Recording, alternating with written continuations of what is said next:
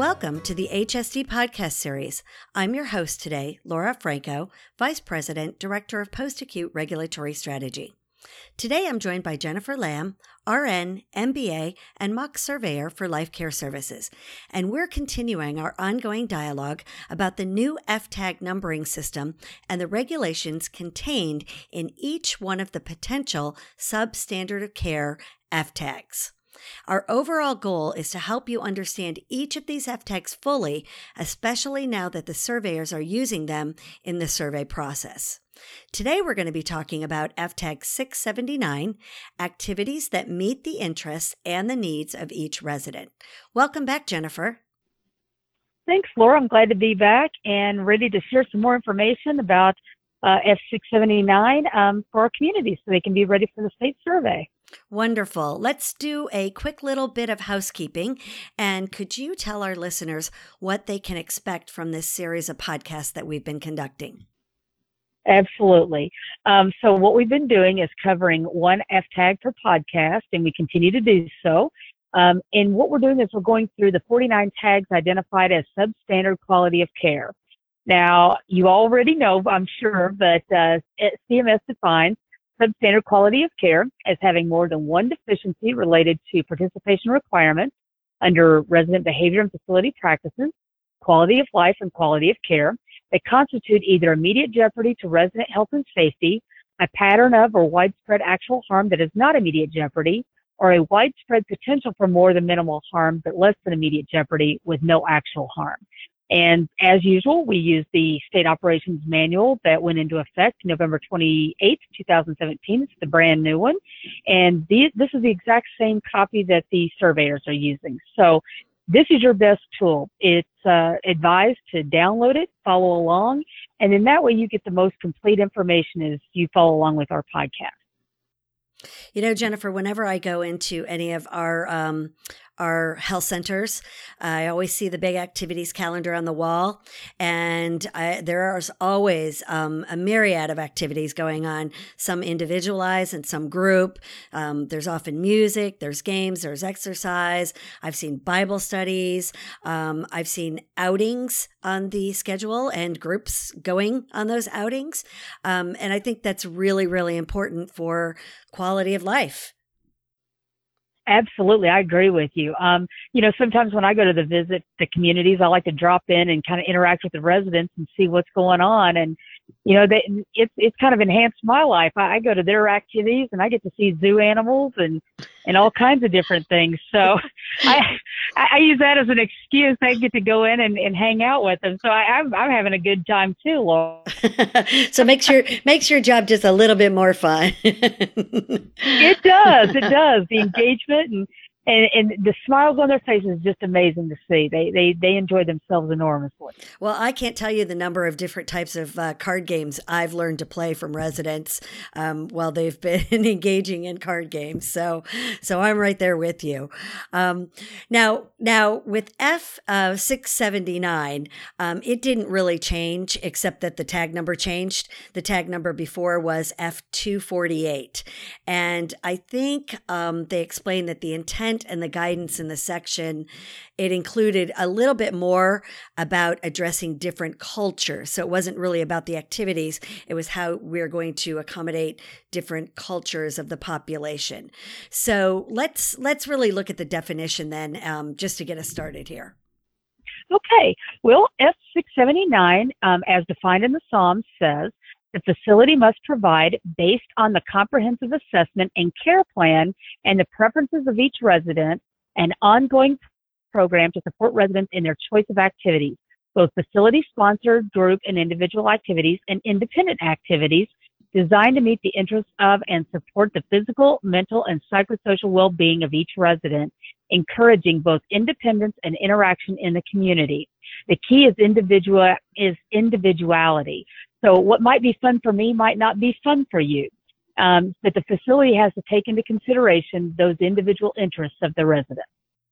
And the intent of this regulation is to ensure that our communities are implementing an ongoing resident centered activities program. The program has to be implemented um, at resident needs. Um, it has to take into account those resident needs, the hobbies, and those cultural preferences. This is key to meeting, maintaining, and improving a resident's physical, mental, and psychosocial well being and their independence. So, our facilities have to create opportunities for each resident to have a meaningful life by supporting the resident's wellness. And there are a few key words that have been added to this new tag. Um, one that we're seeing again, which is that resident centered. Another one is meaningful. And then the third is ongoing, which are all really important um, words. So the activities must be for the resident and not for something that is just what the activity staff thinks they'd like to do, but rather really takes into account the desires of the resident. The activities program should be ongoing and not just something that is done sporadically. And the residents have needs um, on the weekends. So it's just the same as the weekends as on the weekdays. And I think that's really important. And I think we've come a long way in the industry wide of looking at ongoing, not just weekdays, but weekends too. Um, and also, also taking into effect those evenings, Jennifer. Um, I'm not an evening person, but my daughter's an evening person. So activity levels are different. Um, so, you know, there should always be something available to meet the needs of our residents. And finally, that word meaningful. Um, television 24 7, I don't think would fit meaningful. Um, meaningful means the activity is enjoyable and helps a person feel useful and provides a sense of belonging. Am I right on that one? Yeah, Laura, I, I couldn't agree more. I mean, I there might be that one person that thinks you know television 24/7 might be, but but all in all, it, it's not. It has to do something that helps the person feel useful and gives that sense of belonging, like you mentioned. Um, I've been to a few of our communities where some of the residents actually make dolls or wooden toys, and these are actually um, made and then given to children. Maybe they're in hospitals or, or they're sick, and so not only do the residents have an activity doing something that they enjoy, but they know that their work is going to go on and provide someone who needs a little extra lift in life um, a, a, nice gift. So to me, that is is what meaningful means. Yeah, that's good. That's good. And you know, I once, like many, many, many years ago, um, you know, had had someone ask me if the activities of daily living uh, constitute as an activity. So, what would be your guidance in that one, Jennifer? well, typically routine ADLs are not activities. Um, now, while they are certainly important and a resident may feel a sense of accomplishment in completing those tasks independently, there needs to be more than that. Um, activities need to promote self-esteem, pleasure, comfort, education, creativity, and give them a sense of success and independence. Um, now, there are some ADL activities that can be used as an activity. Um, for instance, uh, doing mani pedis or hairstyling or makeovers. I know that's very popular with the ladies and even some gentlemen. They they really like it when they see that there's going to be a mani pedi day and they get to go receive those uh, hand and arm massages and and get pampered a little bit. So I'm I'm seeing more and more gentlemen participating in that. So it's it's become very popular. You know, you know, I've asked before about residents um, who have de- who have dementia. Um, so I'm going to ask it again in this instance. How should the staff approach activities with our residents who have dementia or dementia related diagnosis? Well, our staff does an amazing job engaging our residents with dementia.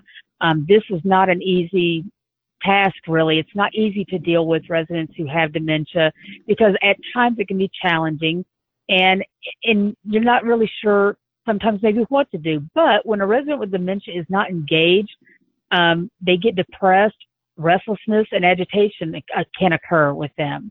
Um, oftentimes, when I'm looking at charts of residents with dementia, and if I see a PRN medication that's for depression, restlessness, or agitation, sometimes I wonder if that may stem from boredom, if those behaviors happen because they get bored. I will say this, our staff is incredible at engaging residents who are showing signs of restlessness and agitation and helping them alleviate those behaviors by sitting and talking with them, um, playing cards, painting their nails, or doing any other activity that moves the focus from being upset to something that's more pleasurable.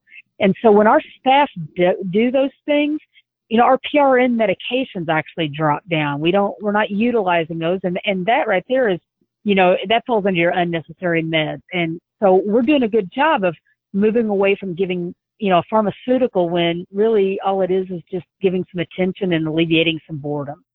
You know, it kind of um, if if the staff understand what the resident did in their life before they moved to the community, sort of their vocation, um, or their you know their anything that they did, it helps to know what that resident likes and what they might um, what they might adapt to.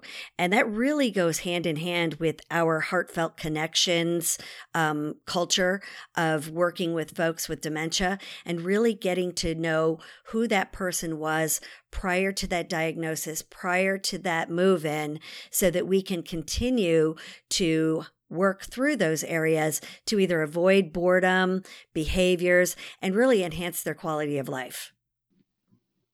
I agree with you. And I'm glad you brought up heartfelt connections because I got to tell you, you know, when I first got exposed to that, I was very impressed and impressed to the point that I wanted to take the train the trainer course because I wanted to know more about it and wanted to speak intelligently to it. And I will say that when I came away, what I took away from that was a whole other way of looking at residents with dementia and how to interact with them. And, you know, in, that presentation, I, you know, I learned that you do look at a person's prior vocations to understand who they are and what they're doing.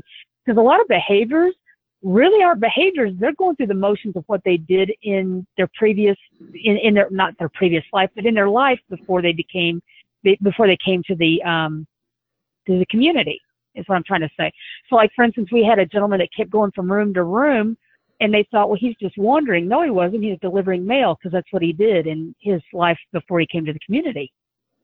Good so, point. Good anyway, point. yeah, yeah. So, you know, our staff, they know and love the residents and they provide care for and do a wonderful job of implementing what the resident enjoyed doing before they, they came to the community. And um, so now if a, a resident is already escalated and is in distress though, you know, our staff does also need to be aware of that, that trying to get a resident involved in an activity after they've already escalated may actually cause more harm. It may actually further distress them. So it's important that our staff knows, you know, when it's a good idea to approach and when it's not. They, they need to um, gauge that appropriateness. Well, and I have to go back to the SOM again, Jennifer, because the SOM has some great examples of activities for our residents who exhibit different kind of behaviors. Um, and and just to mention some of those, um, for instance, a resident who walks without purpose or is exit seeking, the staff should provide a space that encourages physical exercise and reduces stimulation. Stim, stimulation, um, like an area where a resident can manipulate objects. They can have a relaxing ambient light or sound, even aromatherapy, or just sitting down and having a one on one conversation. Yes. Um, and then also the SOM mentions uh, for residents who go through other residents' belongings, because I know sometimes that can be an issue. What the staff can do is they can engage them in life normalizing activities like stacking canned goods onto shelves or folding laundry or sorting socks or organizing items. You know, we have one community and, and I'm sorry that the name escapes me because I do go to a lot of them, but they had dresser drawers set up like in the common areas. And, and so residents who kind of do go through other people's belongings, they can go through those drawers and find things like neckties or even maybe jewelry like necklaces and things like that or scarves and they can rearrange them. So they can get into those doors and and and that takes care of whatever need they're having at that moment to to do that life normalizing well, then there's also a resident who might be withdrawn. And in the SOM, they say, you know, that the staff can provide in room volunteer visits or music, um, engage the resident in providing an oral history of their background to make a book for them and their family, invite the resident to an outdoor activity or to a committee meeting. And we should really be making the effort to bring the resident out in that case to really enhance their self of well of well-being. I agree. And then for that resident who excessively seeks attention, they're not so much withdrawn, but they're they're always seeking that attention. You know, staff could encourage them to join group committees and even run for leadership in those committees. and also um, provide a chance for them to work on a service project as well. You know, and I think, uh, again, these are great examples, and they're examples that are in the SOM. So sometimes the SOM is um, pretty, you know, cut and dry, but it's nice that it's also providing some examples and guidance for different types of situations. Um, you know, what I've seen in our communities is uh, we've we've done a really really good job in engaging residents and offering meaningful activities to our residents, and really working and talking to the residents and asking the residents what their preference is, and engaging on that resident centered care.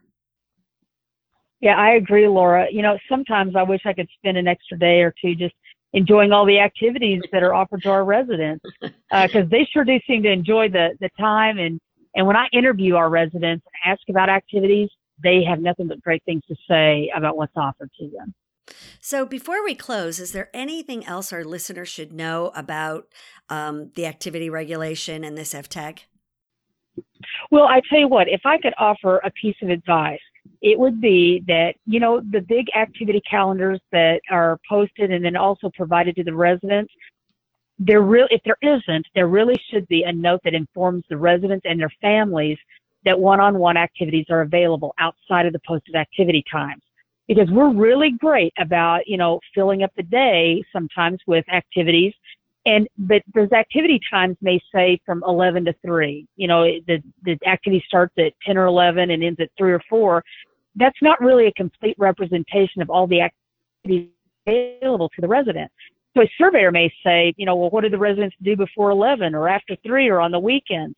So I think it's a very good idea to have like a roving activity cart, and I've seen it in some of our communities, but it's a, a cart that they basically have it chock full of activities that you can do one on one that maybe a CNA or an activity person or a family member or anybody um, can access and then have some good quality time with the residents.